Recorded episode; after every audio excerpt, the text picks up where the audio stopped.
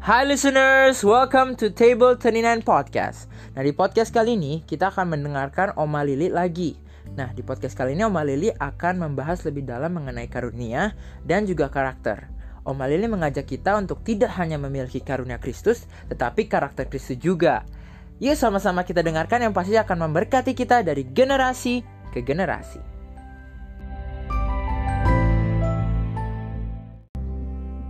Dengan kata lain berarti karunia itu sama dengan panggilan ya? Iya. Ya. Iya. Jadi karunia Pekerjaan yang di, itu Iya. ada ayatnya Efesus 2 kalau nggak salah ayat Efesus 10 ya. 2 ya. Dia bilang pekerjaan yang disiapkan untuk kamu Hmm. supaya kamu masuk itu se- sebelum kamu dijadikan. Hmm. Makanya kenapa kita bilang Tuhan eh, apa kalau kita berdoakan Tuhan selesaikan panggilanku, selesaikan panggilanku. Oke. Berarti karunia adalah sebuah panggilan yang sudah ada sebelum kita lahir. Betul. Dan memang Mm. sudah eh, sudah ditaruh dalam hidup kita Iya. dan tinggal kita yang berjumpa dengan Tuhan sampai kita mengenal eh, karunia itu yang benar-benar kuat di dalam diri kita. Iya. Dan Iya. karunia itu mesti dicari. Hmm. Karunia itu mesti dicari, Ah, ah. digali dari dari setiap pribadi kita ya. Bukan, dia jadi bisa eh, pribadi kita itu itu yang melengkapi. Oh oke, pribadi Ah, kita yang tapi melengkapi. karunianya itu kita harus cari dengan ada formnya kan, Mhm. gitu loh. Oh, maksudnya ada pelajarannya sendiri Ya. khusus karunia. Ya, Heeh. cari itu semua. Nah, ketika kamu dapat, kamu masuk di dalam dia, wih luar biasa. Aku ngalamin nih bulan Mei kemarin, aku ceritakan tadi. Hmm. Ada murid itu dia bilang bu, aku kepengen itu cari karunia. Hmm. Dia bilang, ayo datang ke rumah. Saya bilang gitu. Aku ajarin dia cari karunia begini. Nah, nggak taunya suaminya itu penginjil. Karunia, nah karunia itu ada tiga. Karunia motivasi, Hmm. karunia eh, jawatan, karunia manifestasi. Hmm. Nah, karunia eh, motivasi itu buat diri kita sendiri. Iya. Itu ada tujuh. Dia tidak bisa lebih. Karena itu ada di Roma 12 kalau nggak Ya, salah. ya. Jadi ada mengajar, ada ada mengajar, ada pemimpin ya kan, ada eh, memberi, ada menasehati ya kan, ada pengajar, apalagi sih. Pokoknya dia ada tujuh deh, ya. Hmm. Nah, tapi kita cuma punya satu. Oh, kita nggak boleh punya tujuh tujuhnya. Kenapa? Supaya kita fokus. Oh. Kalau kamu punya tujuh-tujuhnya, kamu nggak fokus. Bagaimana fokus orang panggilannya? Ya kan karunia bernubuat. Makanya kenapa saya baru ngerti, eh, kenapa saya kalau bicara firman, bicara mengajar keras, karena saya karunia motivasi saya bernubuat. Oh, oke. Jadi saya berdiri di sini misalnya, ketika saya berbicara, kan Tuhan kasih lihat semuanya, Mm-mm. gitu. Oh. ya kan? Nah, terus udah gitu karunia jawatan itu juga orang punya satu. Tapi bukan berarti orang itu nggak punya. Mm-mm. Tapi tidak tajam. Oke. Gembala punya dong karunia mengajar, kan dia ada lima kan? Iya, betul. Punya dong karunia mengajar. Tapi cara dia mengajar tidak sama dengan seorang guru mengajar, Oh, gitu loh. Makanya kenapa tetap gembala harus perlu guru untuk mengajar. Oh. Karena supaya ma- masuk gitu loh. Nah, Nabi juga begitu.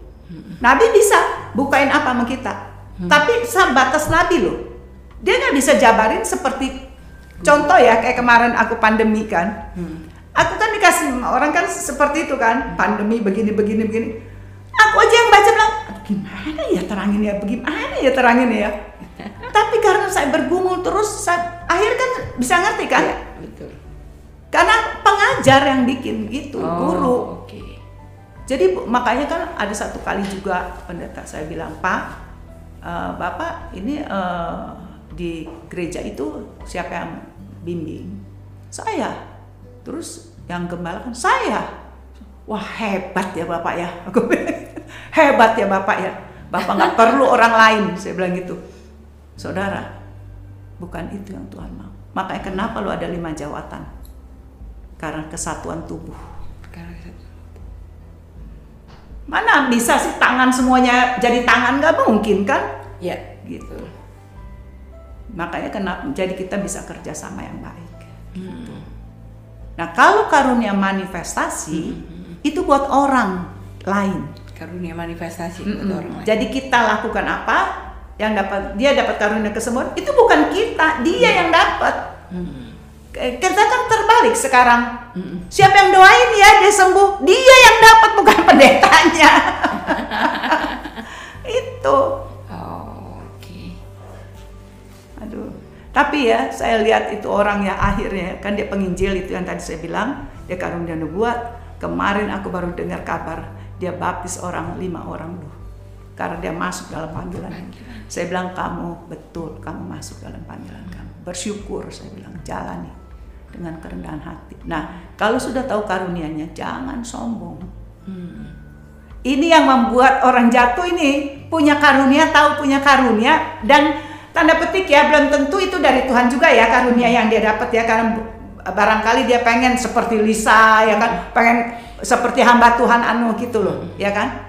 Bukan seperti yang Tuhan mau. Iya. Itu bisa jadi sombong bukan main. Apalagi kalau dia masuk di dalam alam roh terus, supranatural, waduh, itu paling enak itu. Saya selalu bilang, eh, kamu itu masih di bumi, belum di sorga, turun, ya kan? Kamu bagaimana bisa bilang ketemu Tuhan, ketemu Tuhan, ketemu sini, ketemu sini, yang kelihatan aja kamu gak kasihi, sapa juga enggak, ya kan? Gitu. Saya kemarin dapat itu pendoa. Saya bilang, siap, kamu ini pendoa-pendoa ya? Iya. Kamu udah berkeluarga? Sudah. Bagaimana kehidupan kamu punya keluarga? Diem dia orang. Saya bilang, kalau kehidupan berkeluarga kamu nggak benar, jangan berdoa. Kan kan kamu jadi pendoa syafaat toh? Iya. Mau ngapain doain orang sendiri juga belum beres kan Tuhan bilang Yerusalem dulu. Jadi saya bilang nggak bisa. Jangan semua dipukul rata, ya kan? Ini bicara pendoa syafaat ya. Kalau pendoa kan semua juga bisa berdoa. Orang Kristen harus bisa berdoa. Tapi belum tentu dia pendoa syafaat. Orang Kristen bisa harus berdoa walaupun 10 menit. Tapi pendoa syafaat nggak mungkin 10 menit lu doa. Pasti dua jam nggak kelar-kelar. Iya kan? Iya, iya. Jadi dia harus diketemukan ya. Tapi kalau ka- karakter itu bukan diketemukan. Dia harus punya hubungan intim dengan Tuhan baru lu punya karakter dia. Makanya saya bilang, kenapa saya selalu saya kan ini c- cuman Tuhan suruh bikin sekolah doa untuk jadikan pendoa-pendoa.